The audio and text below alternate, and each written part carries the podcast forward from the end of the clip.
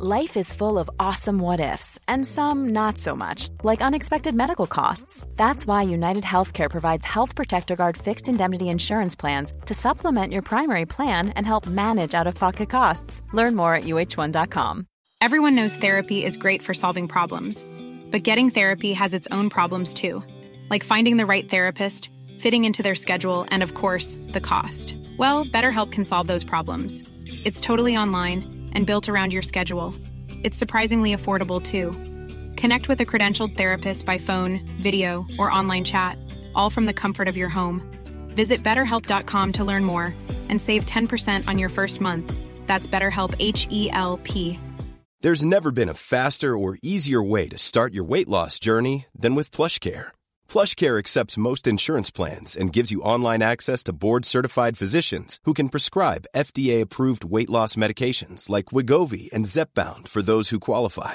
Take charge of your health and speak with a board-certified physician about a weight loss plan that's right for you. Get started today at plushcare.com slash weight loss. That's plushcare.com slash weight loss. plushcare.com slash weight loss.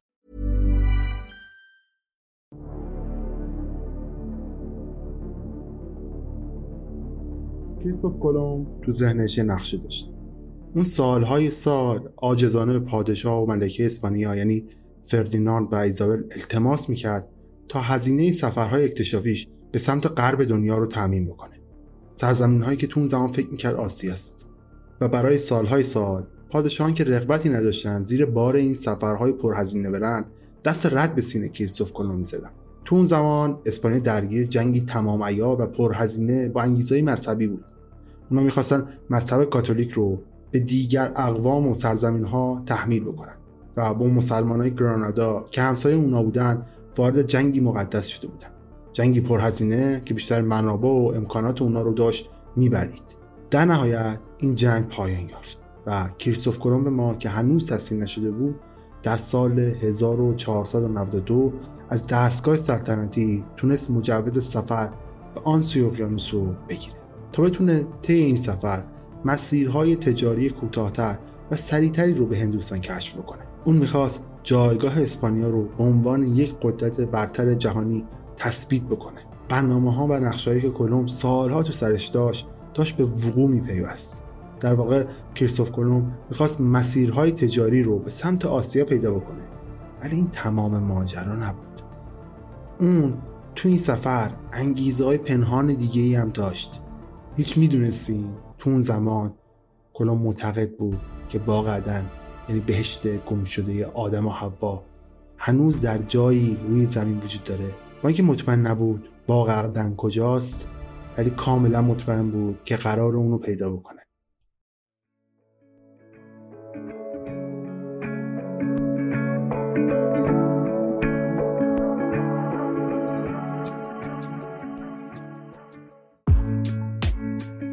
فکر کنید من یک کسب کاری دارم و قصد دارم این کسب کار رو بهتر به دیگران بشناسونم.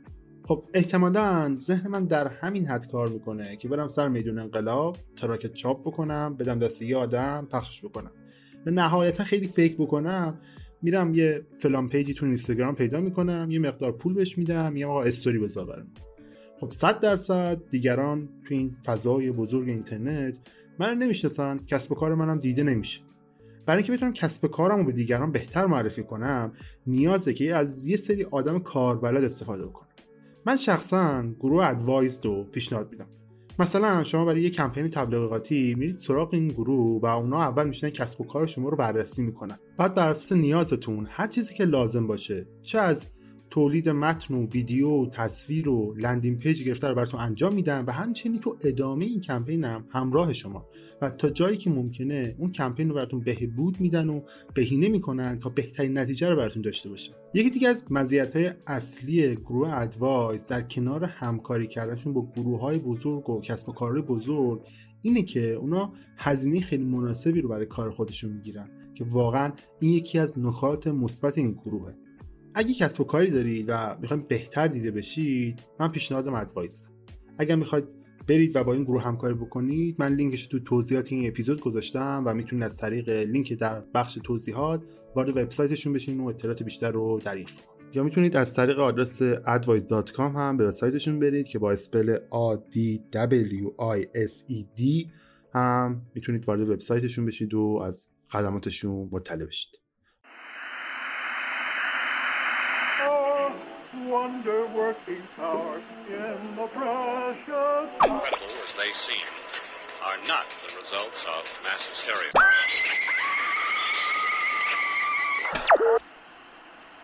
فکر کنم بهتره مجوز بکنیم. چون الان روی ایستگاه اشتباهی هستید.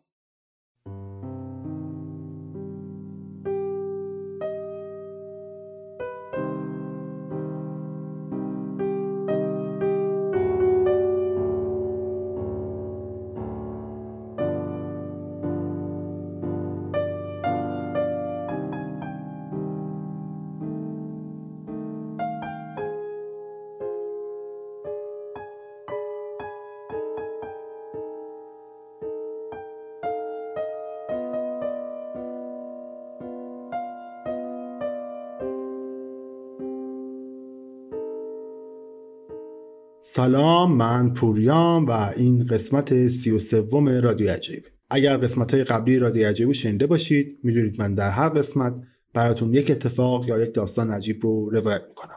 اگر قسمت های قبلی رادیو عجایب رو نشنیدید پس دست بجنبونید می‌تونید من رو از طریق app های پادگیر مثل کست باکس، اسپاتیفای، گوگل پادکست یا هر app ی که از طریق feed پادکست منو می‌خونه با search عبارت رادیو عجایب پیدا بکنید و بشنوید.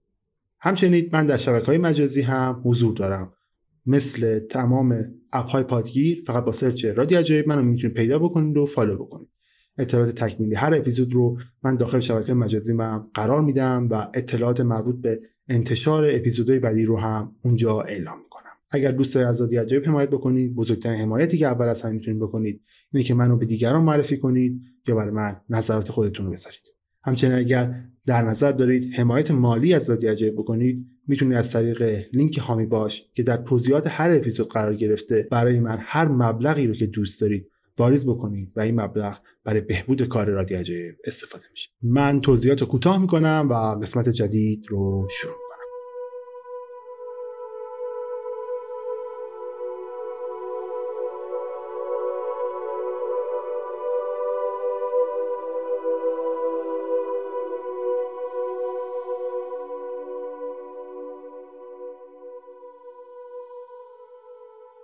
تو این اپیزود من به بررسی داستان اصلی آدم و حوا و تبعیدشون از بهش و همینطور به تفسیرهای مختلف از مفهوم باغ تو ادیان ابراهیمی مدرن می‌پردازم. علاوه بر این سابقه و تاریخچه باغ عدن رو تو اساتیر کهن دیگه هم بررسی می‌کنم تا شاید بتونم در مورد معنی و مفهوم اون و موقعیت دقیقش سر نخواهی به دست بیارم. علاوه بر این بخشهایی از این اپیزود رو هم صرف آشنایی با جهانگردان و فاتحان و شخصیت های تندرو مذهبی می‌کنم که طی قرنها سعی کردن محل دقیق باقدن رو پیدا کنم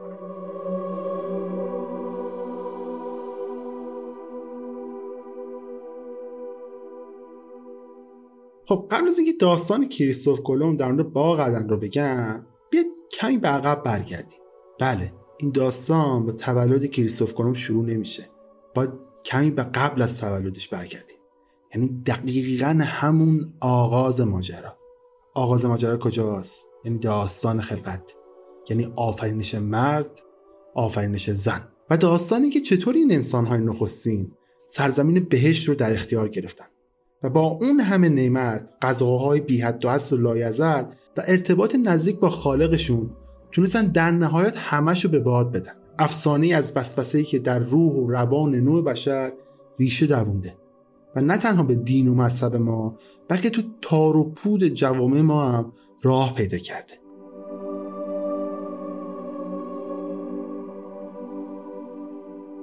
باغ عدن بهشت برین فردوس عدن بهشت روی زمین کلی اسم دیگه. و از زمانی که نخستین انسان ها ازش رونده شدن یک کسی اونجا رو ندیده. پس از آن خداوند در سرزمین عدن واقع در مشرق باقی به وجود آورد و انسانی را که آفریده بود در آن باغ قرار داد. این ترجمه از روایت باغ عدن در بخش پیدایش تورات. من توی این اپیزود عمدتا از متن کتاب مقدس نسخه پادشاه جیمز استفاده می‌کنم. ولی برای درک بهترش من زبان کتاب مقدس رو به شکل دیگه بازگویی و تفسیر می‌کنم تا راحتتر همه بفهمنش رو بتونن درکش می‌کنن شاید وقتی من اینو دارم میگم خیلی سوال بپرسن که خب چرا نرفتم سراغ قرآن؟ خب دلیلش خیلی ساده است. خیلی هاتون می‌دونید. واقعا من اگه بخوام تفسیر قرآن انجام بدم اول اینکه وا... بیرون دست شر میشه دیگه. شر میشه من, من دوست ندارم اتفاقی بیفته که خودم عواقب ناگواری برام داشته ترجیح میدم به متون کتاب های مقدس دیگه بپردازم. خب دقت کنید تمام سرنخها و نشانه های حقیقی که در مورد باغ داریم یعنی مکان و معنای اون تو این آیات از عهد عتیق موجوده که طول اونم به سختی به هزار کلمه می‌رسه. ولی با این حال با همین تعداد کم کلمات هزاران سال مذاکرات و مباحث مختلف در مورد نمادگرایی و صحت تاریخی اون به وجود اومده. کتاب آفرینش توصیف می‌کنه که خداوند چطور باغدن رو خلق کرد و میگه که مهی از جرفای زمین بیرون میآمد و تمام خشکی ها را سیراب می‌کرد آنجا سرزمین سبز و خرم و با شکوه بود که به آدم یعنی نخستین انسان بخشیده شده بود. همه درختان پر از محصول بودند و همه نوع خوراک را فراهم می‌کردند. درختان زیبایی که نگاه کردن به آنها مسرت بخش بود و دلپذیر. در میان این فراوانی خداوند دو درخت رشد داده بود. یکی درخت زندگی و درخت شناخت خیر و شر یعنی همان درخت دانش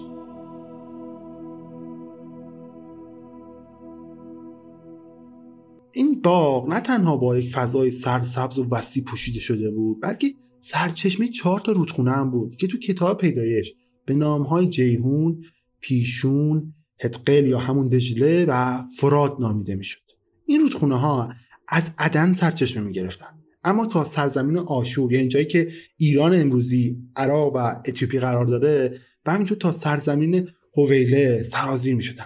مناطق کتاب پیدایش. اونها رو به سرزمین های سرشار از طلا توصیف کرده مکان امروزی باقدن معلوم نیست. اما نظریه هایی در مورد مکان تقریبی اون وجود داره. حتی هند و مصر هم جز مکان های تقریبی باقدن مطرح شده تو ادامه کتاب اومده که خداوند به آدم معمولیت داد که از باغ مراقبت کند و به او اجازه داد که به همه محصولات و پیشکش های آن دسترسی بیچون و چرا داشته باشد. همه آن محصولات به جز میوه درخت دانش. خداوند با آدم هشدار داد که میوه آن درخت او را می‌کشد.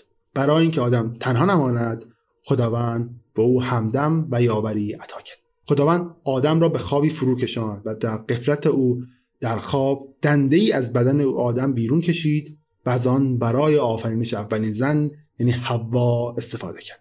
هنگامی که آدم بیدار شد فهمید که حوا از پوست و گوشت خود اوست و به همین دلیل بود که با او پیوند خورد. زن و مرد قصد داشتند به صورت مشترک با هم زندگی کنند. آنها همانطور که متولد شده بودند برهنه و بدون هیچ شرمساری از یکدیگر زندگی می‌کردند و از غذاهای خوب میخوردند. از میان انبوه حیوانات مار وفادارترین آنها بود. روزی به حوا نزدیک شد و از او پرسید آیا او اجازه دارد میوه هر درختی که باغ پیشکشش کرده است را بخورد؟ هوا پاسخ داد هر درختی جز درخت دانش چون آن میوه ما را می‌کشد. مار به هوا قول داد که آن میوه او را نخواهد کش به او گفت که در حقیقت آن میوه باعث می شود که چشمانش باز شود. خدا آن میوه به این توانایی را خواهد داد که خوب و بد را بشناسد و در واقع دانش و خرد خود خداوند را به او میبخشد. هوا که با حرفهای مار متقاعد شده بود چند میوه از درخت دانش را خورد و آن را با آدمم تقسیم کرد. خیلی زود هر دوی آنها از برهنه بودنشان آگاه و شرمسار شدند و خودشان را با لباسهای از برگ انجیر دوخته بودن پوشاندند. وقتی که شنیدن خداوند در حال آمدن و نزدیک شدن به آنهاست پنهان شدند وقتی خداوند آنها را پیدا کرد. از آنها پرسید چرا خودشان را از او پنهان کردند؟ و انسانها گفتند که میترسیدند که او برهنگیشان را ببینند به یک بار خداوند متوجه شد که چه اتفاقی افتاده است. اینکه آنها از میوه درخت دانش خوردند. و بدین ترتیب خداوند آدم و حوا را از باغ بیرون راند. و حوا را نفرین کرد و به پستر بودن نسبت به آدم و اطاعت از او و زایمانی دردناک محکومش کرد. خداوند آدم را نفرین کرد که برای همیشه از غذای روی زمین بخورد غذایی که با عرق جبین خود به دست آمده نه با سهل و آسانی باغ.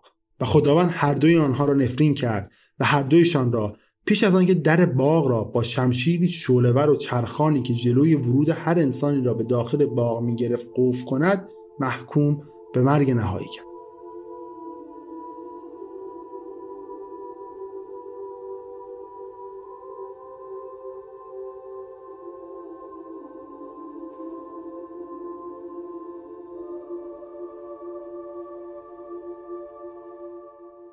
خداوند ورودی باغ رو به وسیله کروبی ها محافظت می‌کرد. البته اصلا شبیه به اون نوزادهای چاق و چله و برهنه که تو نقاشه می‌بینیم نیستن ها کروبی ها بلکه همونطور که بعدا تو کتاب حزقیل توضیح داده شده عرش خداوند سوار بر چهار جانور بزرگه که هر کدوم چهار چهره چهار بال چهار دست دارن و مثل آزرخش سریع و برقاسم در کنار هر یک از اونها چرخهایی داخل چرخ دیگه قرار دارن که عرش خداوند رو هم می‌کنن.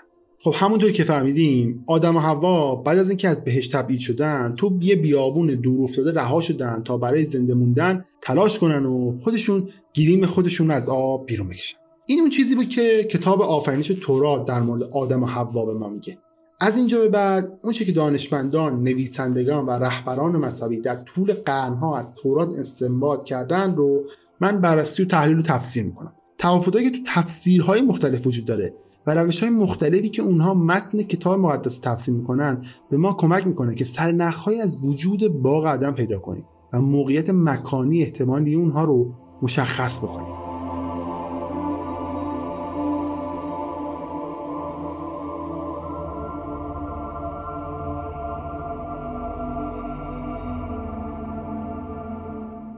ولی قبل از اون باید بخشی از نمادگرایی اصلی تو کتاب پیدایش رو بررسی و تحلیل بکنیم و ببینیم که چطور این داستان با گذشت زمان تکامل یافته. علاوه اینکه باید اسطوره هایی که ممکنه کتاب آفرینش از اونها وام گرفته باشن رو هم بررسی بکنیم. اسطوره هایی که برخی از اونها هزاران سال قدمت دارن. اگه احیانا مسیحی باشید و روایت من از کتاب مقدس رو شنیده باشید شاید بگی خب یه سری بخشا چرا حذف کردی؟ دلیلش خیلی جالبه. برای اینکه عناصری که تو حافظه فرهنگی شما از این افسانه ها قرار گرفته در واقع بعدها توسط نویسنده دیگه به روایت اصلی اضافه شده. برای مثال جان میلتون تو سال 1667 تو کتاب بهشت گم شده وقایع آفرینش رو بر مبنای تعالیم مسیح کمی متفاوت تر بیان می‌کنه. لوسیفر که قبلا یه فرشته بوده و حالا به جهنم افتاده از خداوندی که به تازگی بشر رو آفریده و آنها رو تو باغ عدن قرار داده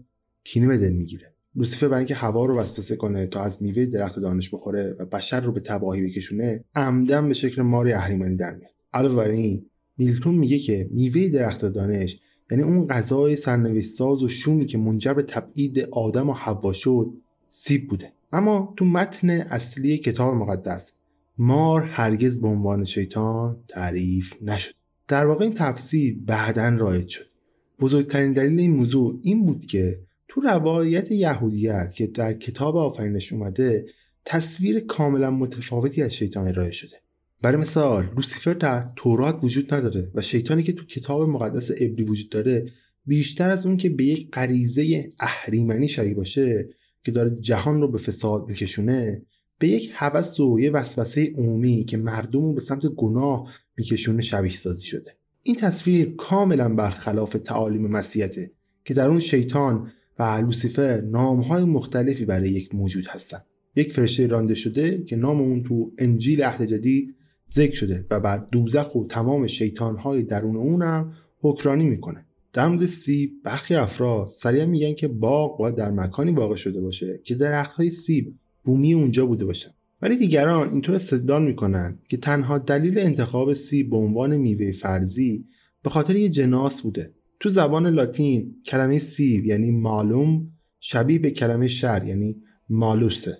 که این موضوع یه جور منطقی به نظر میسه عدن کامل ترین مثال از یک میوه خراب یعنی یه سیب فاسده که کل محصولات دیگر رو هم خراب می‌کنه و به تباهی میکشونه. میلتون با انتخاب سیب که از ترجمه لاتین متعلق به قرن چهارم میلادی گرفته شده صرفا از سنت غربی پیروی می‌کرده.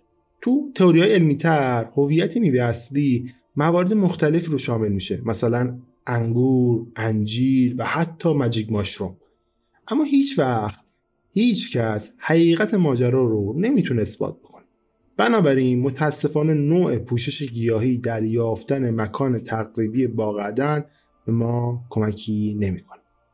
پیش از تورات اقوام سامی به ادیان چند خدایی گرایش داشتن. خیلی از اون مذاهب اعتقاد داشتن که درختان مقدسن. چرا؟ چون اونها بیش از هر موجود زندگی دیگه ای روی زمین سایه افکندن یا همون عمر کردن و از منظر طول عمر محدود انسانها درختان جاویدان و ابدی به نظر می رسیدن. دو درختی که در باغ قدم بودن دو نشانه بودن از جنبه های اصلی الوهیت و ربانیت. اونطور که در جهان باستان به اون نگاه می‌شد. درخت زندگی نشان دهنده جاودانگی و درخت دانش نشان دهنده خرد بود. این نمادشناسی درست برخلاف فرهنگ های باستانی سومری و آشوریه. افسانه های اونا تقریبا دو هزار سال پیش از کتاب آفرینش رخ داده بودن. و اعتقاد داشتن که درختان می‌تونن اونها رو به خدایان و قدرت های اونها پیوند بده. به همین دلیل داستان عدن اغلب به عنوان یک انحراف عمدی از سنت تعبیر میشه. تو اون زمان اعلام اینکه تنها خداوند می‌تونه به قدرت الهی دسترسی داشته باشه تا حدی تندروی و افرادگرایانه به حساب میومد و اینکه انسان بدون دعوت و آگاهی به اون حوزه ورود کنه هم دقیقا با سقوطش یکی بود. یه انحراف دیگه. تو نمادشناسی معمول اون زمان هم وجود داره. تو روایت های مدرن این داستان مار اهریمنی به طور کلی به صورت مار توصیف شده. این موضوع کاملا توضیح میده که چرا انسان ها از مارها میترسن و از اون اصلا خوششون نمیاد. چون اونها از همون ابتدا به عنوان موجودی فریبکار و غیر قابل اعتماد نشون داده شدن. اما برعکس این وجود داره. تو فرهنگ های مثل مثل باستان مارها به خصوص وقتی که به صورت ایستاده و عمودی نشون داده میشن اغلب خوشیوم تصور می شدن مذاهب مصری و بین النهرینی مارها رو نماینگر الوهیت طبیعت می دونستن و معتقد بودن و معتقد بودن که مارها با برخی از مفاهیم سنتی خداپرستی آمیخته شده بودن. تو پایان کتاب آفرینش هنگامی که خداوند داره پاهای مار رو از بین می‌بره نویسندگان کتاب آفرینش اساسا مار رو به صورت افقی در می آوردن که با تصویر عمودی و مثبت مار تو فرهنگ های باستانی در تضاد کامله و داشتن یه جوری نوعی ترد شدگی و خباستش رو نشون می‌دادن.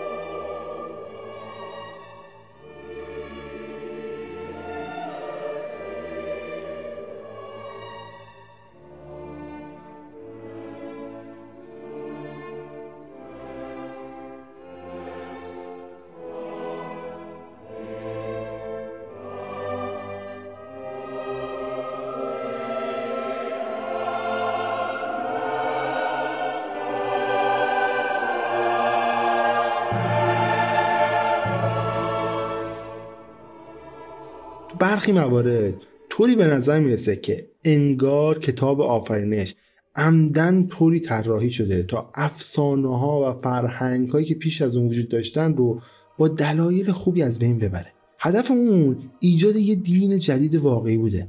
نویسندگان کتاب آفرینش دقیقا می‌دونستن دارن چیکار می‌کنن.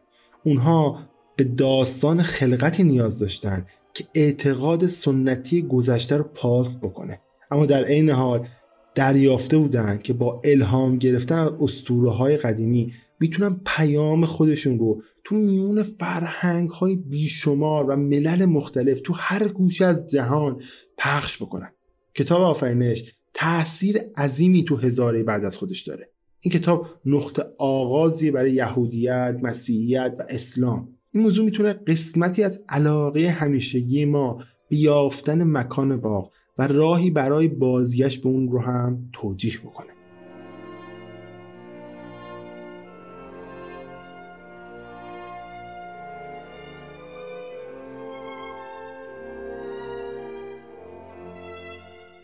واضح داستان اخراج بشر از بهش همواره مورد استقبال مخاطبان بوده. همینطور داستان آدم و حوا تو فرهنگ غرب در مذاهب سراسر دنیا هم ریشه دوونده. شاید خیلی ندونن.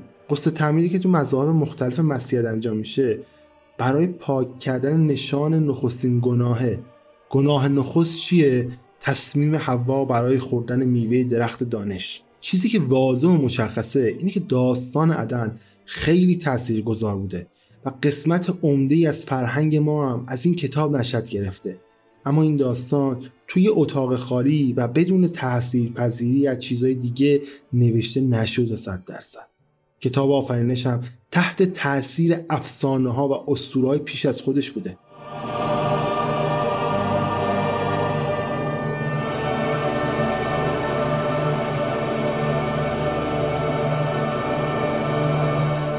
داستان باغ عدن اولین داستانی نبوده که باغها رو در مرکز یه داستان اسطوره‌ای قرار می‌داده. اگر باغ عدن اصلا واقعی هم بوده باشه می‌تونیم فرض کنیم که برخی از فرهنگ ها 500 سال قبل از میلاد مسیح. یعنی هنگامی که کتاب آفرینش نوشته شده از اونا نام بردن. گفتیم که کتاب آفرینش از بسیاری جهات افسانه ها و داستان های پیش از خودش رو انکار می‌کنه. شاید به این دلیل که قصد داشته یک بینش و یک نگرش تند و افراطی جدید و نسبت به دنیا ارائه بکنه. اما علاوه بر این برای کسب اعتبار برای این دین تازه و ناشناس به شدت از اساتیر آشنایی که قبل از خودش بوده وام گرفته. امیدوارم با کسب اطلاعات بیشتر در مورد افسانه هایی که بر استوره عدن تاثیر داشتن نکات و سرنخهای بیشتری در مورد باغ اصلی در هر کجا که هست پیدا کنیم. گذشته از این موضوع این حقیقت که فرهنگ های متعدد باغهای افسانه رو در مرکز ادیان خودشون قرار دادن و اونها رو به عنوان محور ادیان خودشون بدل کردن دلیل موجهی بر اینه که ما باید باور بکنیم که یک منبع الهام اصلی وجود داشته یک باغ واقعی عدن که شاید هنوز تو جایی روی این زمین وجود داشته باشه. بسیار از فرهنگ ها در مورد باغ های بهشتی جزئیات دقیقی دادن و حتی در مورد بعضی از اونها اطلاعات جغرافی دقیق وجود داره. احتمالا پایه و اساس همه مطالب تو فرهنگ های مختلف باغ عدنه. بنابراین این مطالب می‌تونه به ما در یافتن این باغ هم کمک بکنه. در واقع خیلی خیلی خیلی قبلتر از کتاب آفرینش مفهوم بهش همواره با مفهوم باغ در ارتباط بوده. شاید جالب باشه. به ریشه کلمه انگلیسی پرادایس رو که به معنی بهشتر رو پیدا بکنیم. در اصل این کلمه از یه اصطلاح قدیمی فارسی یعنی از پایریدزه اومده. این واژه به شکل تحت لفظی به معنی مزرعه بوده که با دیوار احاطه شده. یعنی یه باغ. اساطیر باستانی بیدرن این پایریدازه رو با همون مکان الهی و باشکوهی که در کتاب آفرینش توصیف شده در نظر گرفتن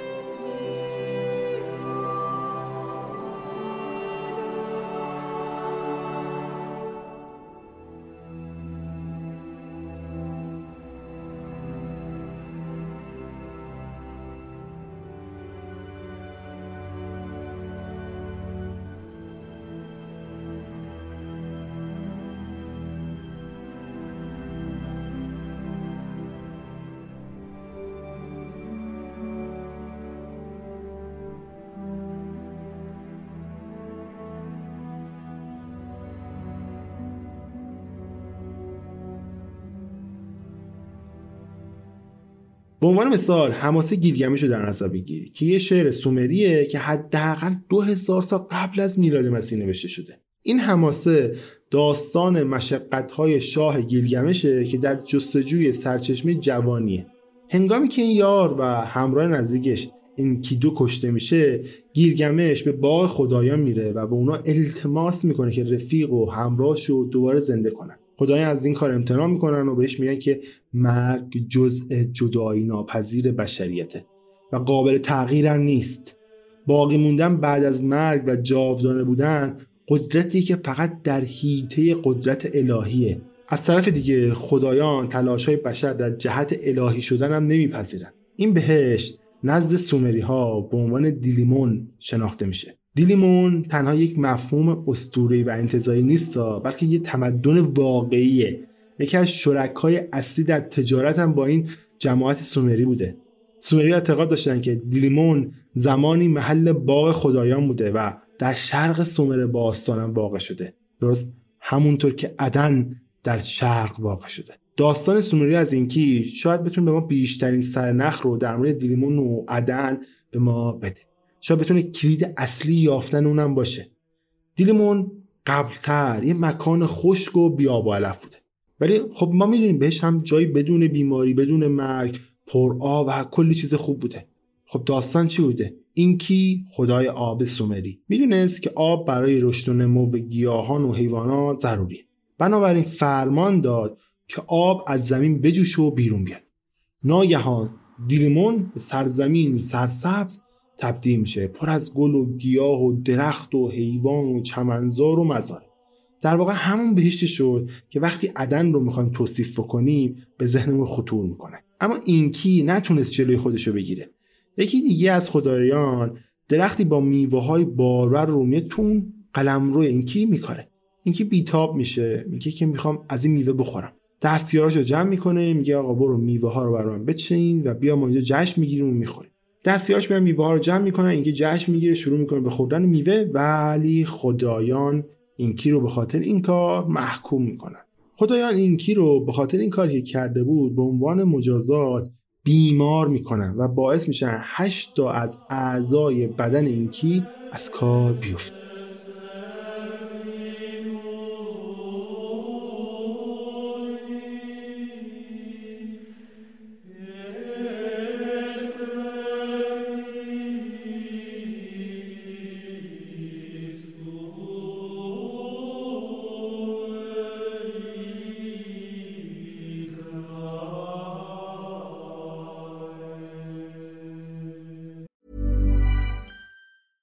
Mother's Day is around the corner. Find the perfect gift for the mom in your life with a stunning piece of jewelry from Blue Nile. From timeless pearls to dazzling gemstones, Blue Nile has something she'll adore. Need it fast? Most items can ship overnight. Plus, enjoy guaranteed free shipping and returns. Don't miss our special Mother's Day deals. Save big on the season's most beautiful trends. For a limited time, get up to 50% off by going to Blue BlueNile.com. That's Blue BlueNile.com. Hey, it's Ryan Reynolds, and I'm here with Keith, co star of my upcoming film, If, only in theaters, May 17th. Do you want to tell people the big news? All right, I'll do it. Sign up now and you'll get unlimited for $15 a month and six months of Paramount Plus Essential Plan on us. Mintmobile.com slash switch. Upfront payment of $45 equivalent to $15 per month. Unlimited over 40 gigabytes per month. Face lower speeds. Videos at 480p. Active Mint customers by 531.24 get six months of Paramount Plus Essential Plan. Auto renews after six months. Offer ends May 31st, 2024. Separate Paramount Plus registration required. Terms and conditions apply if rated PG.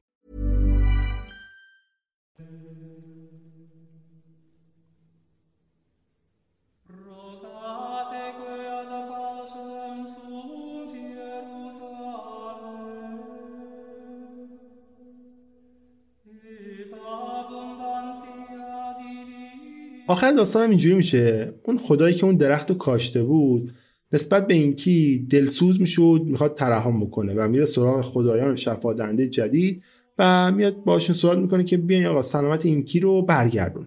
یکی از خدایان جدید که به اسم نینیتی بوده کار رو به عهده می‌گیره و تصمیم می‌گیره دنده مصوم اینکی رو شفا بده. عبارت تی که بخشی از نام این خداست یک کلمه سومریه به معنی دنده.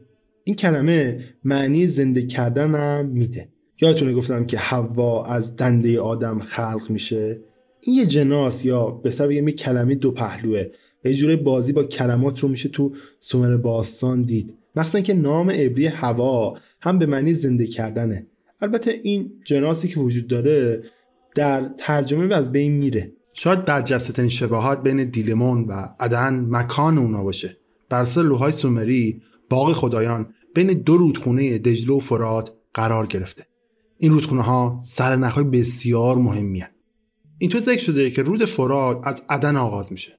تو متون عبری نام رود فرات و دجله اومده که کاملا میشه گفت که تیگریس دجله نام جدید هیدیکله که یکی از چهار رودخونه ای که تو شهر کتاب آفرینش از باغ عدن به اونا اشاره شده.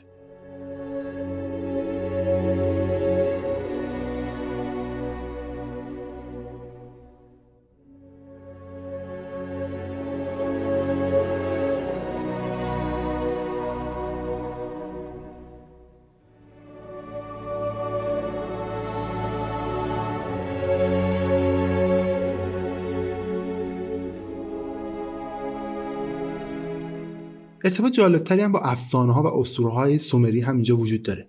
یه لوح خاک رس کشف شده که قدمت اون به 4500 سال قبل می‌رسه.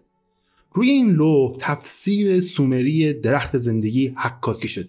طبق تفسیر سومری میوه های درخت زندگی برای کسایی که از اون می‌خورن عمر طولانی و سلامتی به همراه داره. این لوح احتمالا حداقل 2000 سال قبل از نگارش کتاب آفرینش حکاکی شده. با همه این توضیحات این عناصر مشترک در فرهنگ های مختلف به طور قطعی وجود باغ عدن رو بازم اثبات نمی‌کنن. روایت کتاب آفرینش مثل خیلی از داستان های دیگه کتاب مقدس ممکنه فقط از افسانه ها و اسطوره های پیش از خودش وام گرفته باشه. هم قبل از کتاب آفرینش هم بعد از اون مفهوم باغ ارتباط تنگاتنگی با الوهیت داشت. هزاران سال بعد از سومری ها یونانیان باستان هم باغ خودشون رو با مذهب گره زدن. یونانیان باغهایشون رو تو منطقه‌ای پرورش می‌دادن که ظاهرا خدایان یا ارواح تو اونجا حضور داشتن.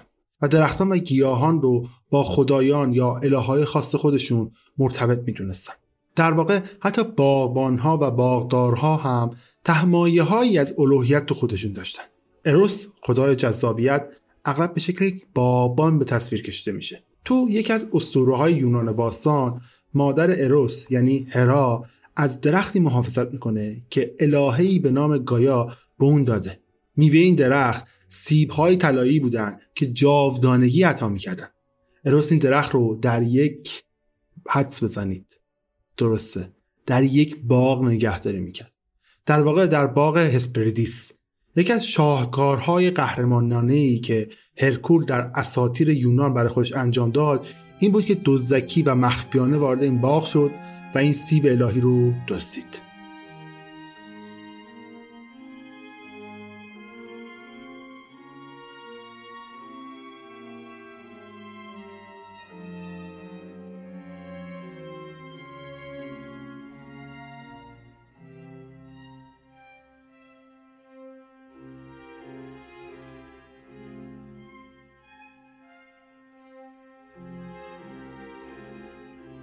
جالبه بدونید که فیلسوفان هم به باغها به عنوان مکانهای خاص نگاه می‌کردن و حتی جلسات درس خودشون تو اونجا برگزار می‌کردن. افلاتون و ارسطو در انواع باغهای سرسبز کلاسای خودشون رو برپا می‌کردن که کاملا با عدن همخونی داشت. جلسات درس فیلسوف معروف اپیکور از اونجا که تعالیمش با محیط جلسات درسش ارتباط تنگاتنگی داشت باغ نامیده می‌شد. اهمیت باغها رو حتی می‌تونید 2300 سال قبل از میلاد مسیح هم در بابل ببینید. باغهای معلق مشهور بابل ظاهرا توسط بخت و نس برای همسرش ساخته شده بود. در نهایت اون باغها به عنوان یکی از عجایب هفتگانه جهان باستان گرامی شمرده شدن البته باغهای معلق تنها مورد از عجایب هفتگانه دنیای باستانن که هنوز در مورد واقعی بودنشون ابهاماتی وجود داره. و هنوز به اینکه وجود داشتن هم نتونستن برسن. تو اپیزود بعدی شاید در مورد باقای معلق بابل یه مقدار بیشتر صحبت بکنم برات.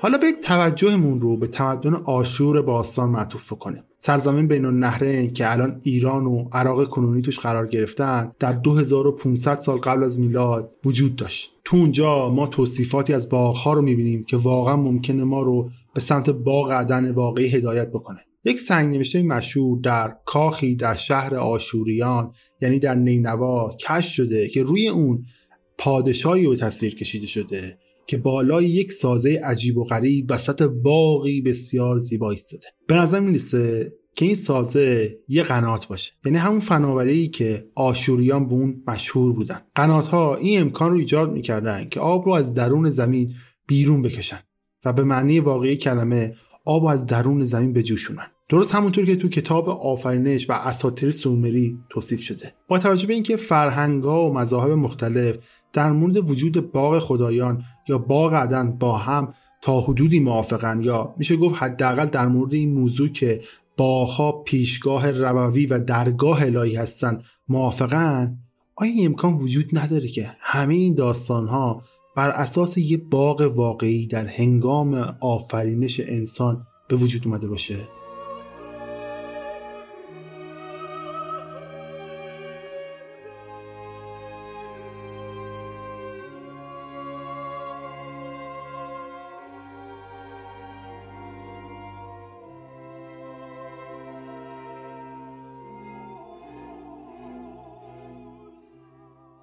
در طول قرنها حتی رهبران مذهبی هم در مورد این مسئله مجادلات و مباحث شدیدی داشتن. مثلا تو دین اسلام یعنی قرآن به وضوح بیان میشه که آدم و حوا در بهشتی آسمانی به نام عدن نه در یک بهشت زمینی زندگی می‌کردن. تنها هنگامی که از اونجا رونده شدن مکان کنونی خودشون رو تو این سیاره پیدا کردن. از طرف دیگه سنت یهود اینطور تعلیم میده که عدن به دو بخش تقسیم میشه. یکی زمین که برای انسانها قابل دسترس بوده که آدم و هوا تو اون ساکن بودن و دیگری الهی که به جز خود خداوند برای کسی دیگه قابل دسترس نیست. تو صده های اولیه پس از میلاد مسیح به ویژه تو میون نویسندگان مسیحی یه مباحث همیشگی و داغی وجود داشت مبنی بر اینکه آیا عدن واقعا مکان واقعی روی زمین بوده یا که صرفا یه استاره معنویه. حکمای بیشماری تو علم الهیا با جملات و نقل قولهای خودشون با هم به مشاجره و مباحثه پرداختن در مورد این قضیه. در حدود 20 سال قبل از میلاد مسیح یه فیلسوف اهل اسکندریه به نام فیلو این نوشت این فکر که خداوند درختان انگور یا سیب یا هر درختی رو اونجا کاشته باشه حماقتی غیر قابل تحمله. تو قرن دوم پس از میلاد مسیح تو فیلوس اسقف کلیسای آنتاکیه پاسخ داد که نوشته های مقدس با استفاده از عبارت بر روی زمین و به سمت شرق به روشنی به ما میگه که بهشت حقیقی یعنی پرادایز در زیر این بهشت یعنی هیون قرار گرفته که در مشرق و بر روی زمین واقع شده. تو همون زمان ها یه فرد دیگه به نام سنت ایرنوس که با تو فیلوس هم موافق بود این سوال مطرح می‌کنه که بر طبق نوشته های کتاب مقدس نخستین کسی که در بهش قرار گرفت تون زمان کجا بوده؟ نیم قرن بعد یعنی حدود سال 220 پس از میلاد عقاید حکمای علم الهیات و دانشمندان در مورد ریشه موضوع با دیگر به یه تضاد بزرگ خورد. خیلی می‌گفتن کی باور می‌کنه و کدوم احمقی باور می‌کنه که خداوند مثل یه انسان باغبان باقی رو تو عدن کاشته باشه. هست سن افریم که یه شماس بود و تو قرن چهارم زندگی می‌کرد تایید می‌کنه و میگه که اگرچه کلمات باعث میشن عدن زمینی به نظر برسه اما ماهیتش بسیار خالص و معنویه. این گفتگوها و این جر و مثل یه تالار گفتگوی باستانی بود که برای صدها سال بین افراد مختلف و بین کلی آدم با عقاید مختلف در جریان بود. اما سرانجام برای یکی کردن این ایده های مختلف در دادن تحت یک نظریه مسیحی واحد یه دیدگاه آشتیگرایانه ای ارائه شد. این دیدگاه آشتیگرایانه چی بود؟ تو حدود سال 900 پس از میلاد موزز بارسیفز اسقفی تو حوالی بغداد نوشت که چهار رودخونه ای که تو کتاب آفرینش ذکر شدن نمایانگر چهار فضیلت اصلی دین مسیحیت یعنی تدبیر، اعتدال، شکیبایی و عدالت.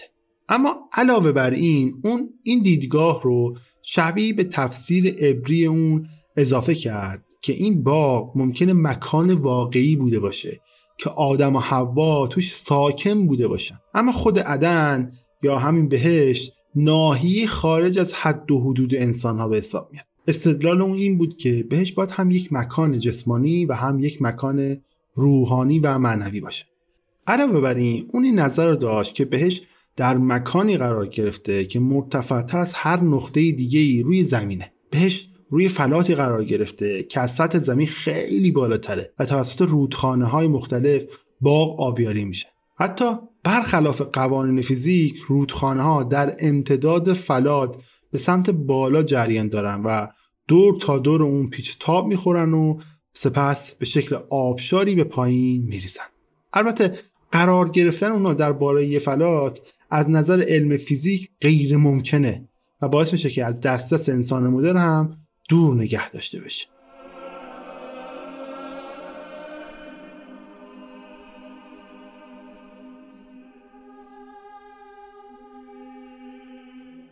این مسئله خوش یکم پیچیده است. اما در اصل این آدم اینجوری استدلال می‌کرد که عدن یه فضای فیزیکی و جسمانیه که از مفاهیم معنوی ساخته شده. این نظریه محبوبیت زیادی پیدا کرد و به خصوص قسمتی از اون تو دوران قرون وسطا به عنوان تفسیر صحیح به طور گسترده مورد پذیرش همگانم قرار گرفت. عدن واقعی بود. عدن یک مکان فیزیکی روی زمین بود و همونطور که خدا در کتاب آفرینش بیان کرده برای انسان هم غیر قابل دسترسی شده بود. البته این مسئله باعث نشد که افراد از جستجو برای یافتن اون دست بکشن. همونطور که تو اوایل این اپیزود شنیدین کتاب آفرینش پر از جزئیات خاص و دقیق در مورد این باغه که شاید مهمترین اونها اسامی چهار رودخونه ای باشن که از عدن سرچشمه می‌گیرن. بر طبق اطلاعات کتاب مقدس بزرگترین مانع در پیدا کردن محل واقعی عدن این بود که ما اسامی جدید همه رودخونه ها رو نمی‌دونستیم. در مورد دجله و فراد یه توافق عمومی وجود داره. اما در مورد دوتای دیگه یعنی پیشون و جیهون همچنان محل و نام جدیدشون ناشناخته است. برخی ادعا می‌کنن که رود پیشون همون رود گنگ تو هنده. برخی دیگه میگن که رود نیل تو مصر هم ممکنه باشه. یوسیفیوس فلاویس مورخ مشهور یهودی تو قرن اول معتقد بود که این رودخونه یعنی همین پیشون همون رود سنده. اتیوپی ها ادعا کردند که رود جیهون همون رود نیل آبیه. یعنی شاخه ای از رود نیل مصر که از اتیوپی میگذره. ولی این نظریه از نظر جغرافی غیر ممکنه چون رود نیل آبی بیش از هزاران کیلومتر با سایر رودخونه های دیگه فاصله داره. با این حال اطلاعات بسیار زیادی در مورد این وجود داره که برخی از اونها با هم متناقضن. اطلاعاتی که طی قرنها توسط جستجوگرانی که دنبال بهش میگشتن مورد استفاده قرار گرفته. اما سرانجام یکی از این جستجوگران در واقع باید بگم مشهورترین جستجوگری که در طول تاریخ وجود داشته ادعا کرده که بهشت رو پیدا کرد. با سپری شدن قرون وسطا و پس از رایج شدن اعتقاد به وجود فیزیکی باقدن مطمئنا شخص یا در واقع اشخاص زیادی بودند که باید به جستجوی اون رفته باشن دوباره بریم سراغ کریستوف کلم در سال 1492 کلم اقیانوس رو طی کرد. این موضوع که کریستوف کلم قصد داشت گرد بودن زمین رو اثبات بکنه امروز معمولا مورد اعتراض قرار می‌گیره و در موردش تردیدهای زیادی هست. اما نظریه که بیشتر مورد قبول واقع شده اینه که کلم به دنبال پیدا کردن مسیر جدیدی برای تجارت با هند شرقی بوده. این نظریه به کل اشتباه نیست اما یه نکته مهم رو نادیده می‌گیریم. و آن نکته اینه که کلم معتقد بود این سفر معمولیت تمام زندگی اونه. یعنی پیدا کردن باغدن و به پایان رسوندن جهان آخر زمان یا همون آرماگدون. بذاری کمی اطلاعات زمینی من به شما بدم. کریستوف کلم تو سال 1451 تو جنوای ایتالیا متولد میشه. اما تو همون اوایل زندگیش به پرتغال نقل مکان می‌کنه و بعد میره به اسپانیا. تو اونجا در حالی که هنوز یه نوجوان بوده شروع می‌کنه سفر با کشتی های تجاری. تو اوایل سال 1492 پادشاه و ملکه اسپانیا یعنی فردیناند دوم پادشاه آراگون و ایزابلای یکم شاهبانوی کاستیا پیشنهاد کلم برای کشف یک مسیر تجاری رو میپذیرن. اما بهبود شرایط اقتصادی و رونق گرفتن تجارت تنها دلیل نبود که کلم برای قانع کردن اونها بیان کرد. دلیلی که تا حدودی خارج از حیطه مسائل اقتصادی بود باعث شد که اونا راغب بشن.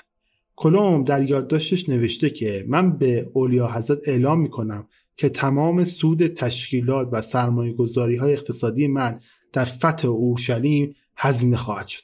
اعتقاد بر این بود که فتح اورشلیم یک گام ضروری در مسیر تحقق آرماگدون یا همون آخر و زمان و در نهایت تحقق ظهور دوم مسیح و رجعت اون بوده.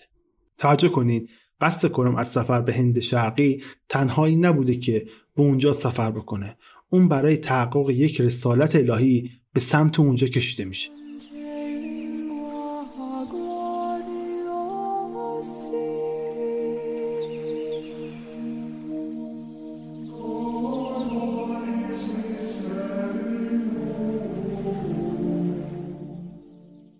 موضوع تا سال 1991 تا زمان آماده سازی برای جشن 500 سالگرد ورود کریستوف کلمب به قاره آمریکا کشف نشده بود. تو اون زمان دو تا محقق تو اعماق اسناد بایگانی شده تو پرنیستون از چیزهای عجیب و غریب پرده برداشتن. اونها یه کتابی پیدا کردن کتابی که هنوز هم صفحاتش جدا نشده بود و کسی هم هنوز پیداش نکرده بود و بررسیش نکرده بود. هنگامی که اون محققا اون کتاب باز کردن با کتابی مواجه شدن که توسط خود کریستوف کلم نوشته شده بود و هرگز هم از اسپانیایی به زبان دیگه ترجمه نشده بود. عنوان کتاب این بود کتاب پیشگویی ها در درون نوشته های اون کتاب شواهد و مدارک کافی پیدا شد که کریستوف کلم خودش رو به عنوان فرستاده خداوند منادی پایان جهان می‌دونسته. کتاب پیشگویی کلم دید جالبی از اونچه که در ذهن ما میگذشت و ارائه می‌کنه.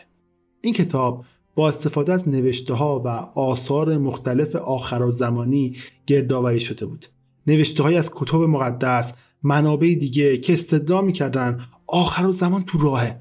کلم قطعات گزیده شده رو به طوری با هم تلفیق کرده بود که نشون می‌داد یک مرد دریانورد ممکنه نقش مهمی در به وقوع پیوستن آرماگدون داشته باشه. نقش اونم خیلی ساده بود. همونطور که کتاب مقدس و کتاب پیشگویی خودش فرمان داده بودن اون قصد داشت مذهب همه غیر مسیحیان رو تغییر بده و از این رو بیتاب بود راهی پیدا کنه که این کار رو سریعتر تو سراسر جهان انجام بده. قرار بود در ادامه اون و ارتش پیروانش بر روی خاک اورشلیم رژه برن و معبد اورشلیم که در قرن پنجم قبل از می‌داد به دست بخت و نس تخریب شده بود رو دوباره بازسازی کنند و در اونجا رویدادهایی رو که در کتاب وحی یعنی همون مکاشفات یوحنا به عنوان رویدادهای پایان جهان شهر داده شده به انجام برسونن. خب این برنامه ممکنه امروز در ذهن ما چیزی مثل مفهوم فراخواندن انسانها در روز قیامت و از این جور چیزا به نظر برسه. اما برای فردینان و ایزابت که تو اون زمان درگیر جنگ صلیبی با مسلمون های مختلف بودن اصلا پیش پا افتاده و ساده نبود. سرزمین گرانادا یک امارت عربی داخل مرزهای اسپانیا بود. یک کشور مسلمان عرب زبان که برای کشور کاتولیکی که اونو محاصره کرده بود بسیار با اهمیت بود. این کشور در برابر سلطنت های بسیاری که برای فتح و تسخیرش تلاش کرده بودند مقاومت کرده بود. در بیشتر سالهای دهه 1480 بودجه اسپانیا در جنگ برای تصرف گرانادا مصرف شده بود. تو سال 1492 اونا بالاخره موفق شدن. به این کشور کوچیک مسلمان نشی غلبه بکنن. با کسب این پیروزی و تصور حرکت به سمت تسخیر اورشلیم برای اونها جذاب و جذابتر شده بود. به خصوص اینکه تو اون زمان اورشلیم توسط فرقه مملوکا که حکومتی مسلمان بودن اداره می‌شد. تو طول این مسیر فتح و ویرانی کلم اعتقاد داشت که سفرهاش اون رو به سمت باغ عدن واقعی هدایت می‌کنه. یعنی همون بهشت زمینی که انسان از اون اخراج شده بود. در کمال شگفتی سوابق مکتوب نشون میدن که کلم در واقع حس می‌کرده که موفق شده عدن رو پیدا کنه. کلم تو گزارش سومین سفر دریاییش به قاره آمریکا تو سال 1498 اینطور می نویسه که پروردگار ما بهشت زمینی رو به وجود آورد. بهشتی که درخت زندگی رو تو اون قرار داد و من معتقدم که اگر از خط استوا عبور کنم و به پایین تر از اون برم یک اقلیم آب و هوایی بسیار خنکتر رو پیدا می‌کنم و تفاوت بیشتری در ستارگان و آبها رو تو اونجا من می‌تونم پیدا بکنم. و اینطور ادامه میده که باور دارم که بهشت زمینی تو اونجا نهفته است. هیچ کس نمی‌تونه وارد اون بشه مگر به اذن پروردگار.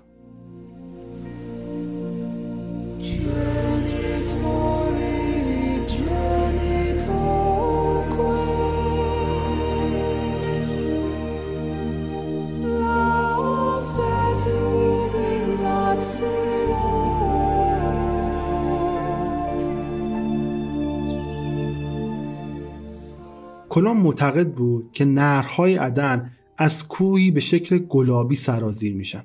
این مکان در واقع خلیج پاریا تو کرانه شرقی سواحل ونزوئلا بود که کلم در سفر دریاییش موقعی که در سال 1498 داشت از اونجا میگذشت اونا رو دیده بود. البته خود کلم اونجا رو ونزوئلا نمی‌دونست. اون هنوز فکر می‌کرد که به هند شرقی سفر کرده و تا آخر عمرش هم به همین باور بود که اونجا هند شرقیه. اما به هر حال هر فکری که می‌کرد مهم این بود که اطمینان داشت اونجا دروازه ورود به عدنه.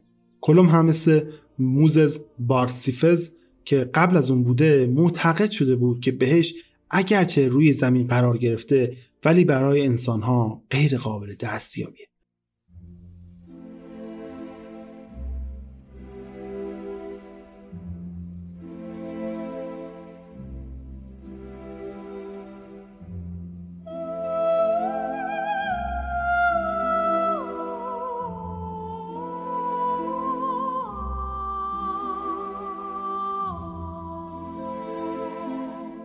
گزارش های بیواسطه کلم در مورد سفرهاش به مرور زمان گم شدن.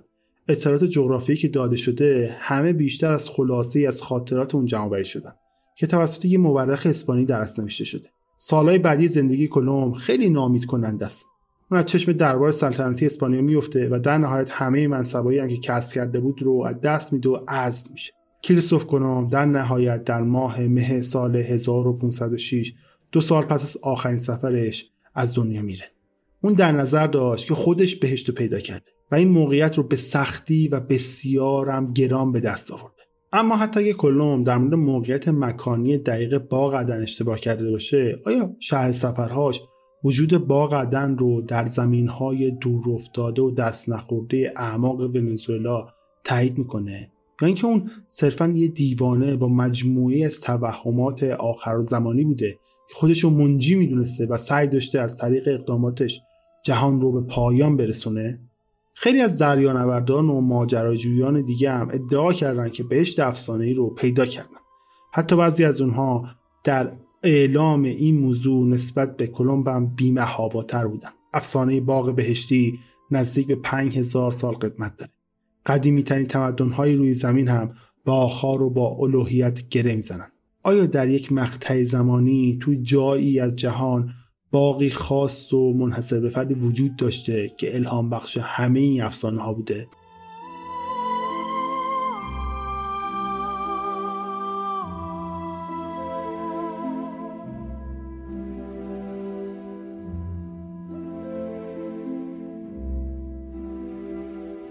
من تو اپیزود بعدی از جزئیات جغرافیایی ارائه شده تو این داستان ها استفاده می‌کنم تا سه تا مکان احتمالی رو برای باغ عدن مطرح بکنم.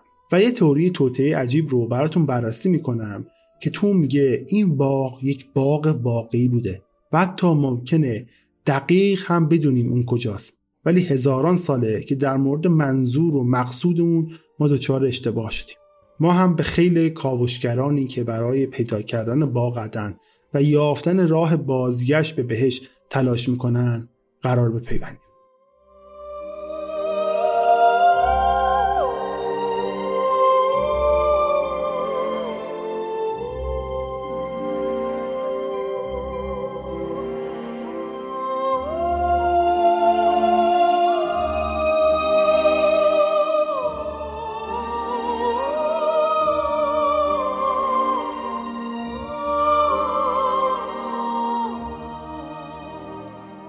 خب به پایان این قسمت رادیو عجایب رسیدیم. خیلی ممنون که این قسمت رو شنیدید. این قسمت یکی از کار سختی بود که من برای رادیو عجایب کردم. کار تحقیقاتی خیلی زیادی برد. زمان زیادی از من گرفت برای تولید محتوای اپیزود. به غیر از این کلی آدم دیگه هم همکاری کردن برای آماده کردن این مطلب.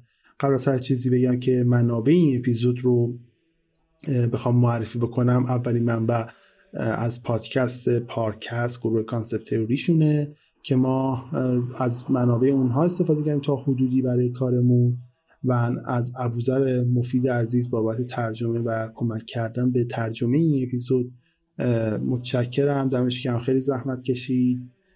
اگر دوست دارید برای رادیو کامنت بذارید و نظراتتون رو بگید می‌تونید در توضیحات و ادامه این اپیزود. حالا اگر تو کست باکس باشید برای بنده کامنتتون بذارید. من اصولا آخر اپیزود رو cut نمی‌کنم. همچنین اگر دوست دارید نظرات و پیشنهادات خودتون رو می‌تونید تو تلگرام بنده بگید. اپیزود بعدی باغ عدن یا بهشت گم شده رو من سعی می‌کنم حداقل تا هفته دیگه منتشر بکنم ولی اگر منتشر نشد دو هفته دیگه منتظر باشید ممنون که تا اینجا شنیدید. خستم نباشید. کم و کسی اگر بود ببخشید. شب و روز بر همتون خوش باشه و خدا نگهدار.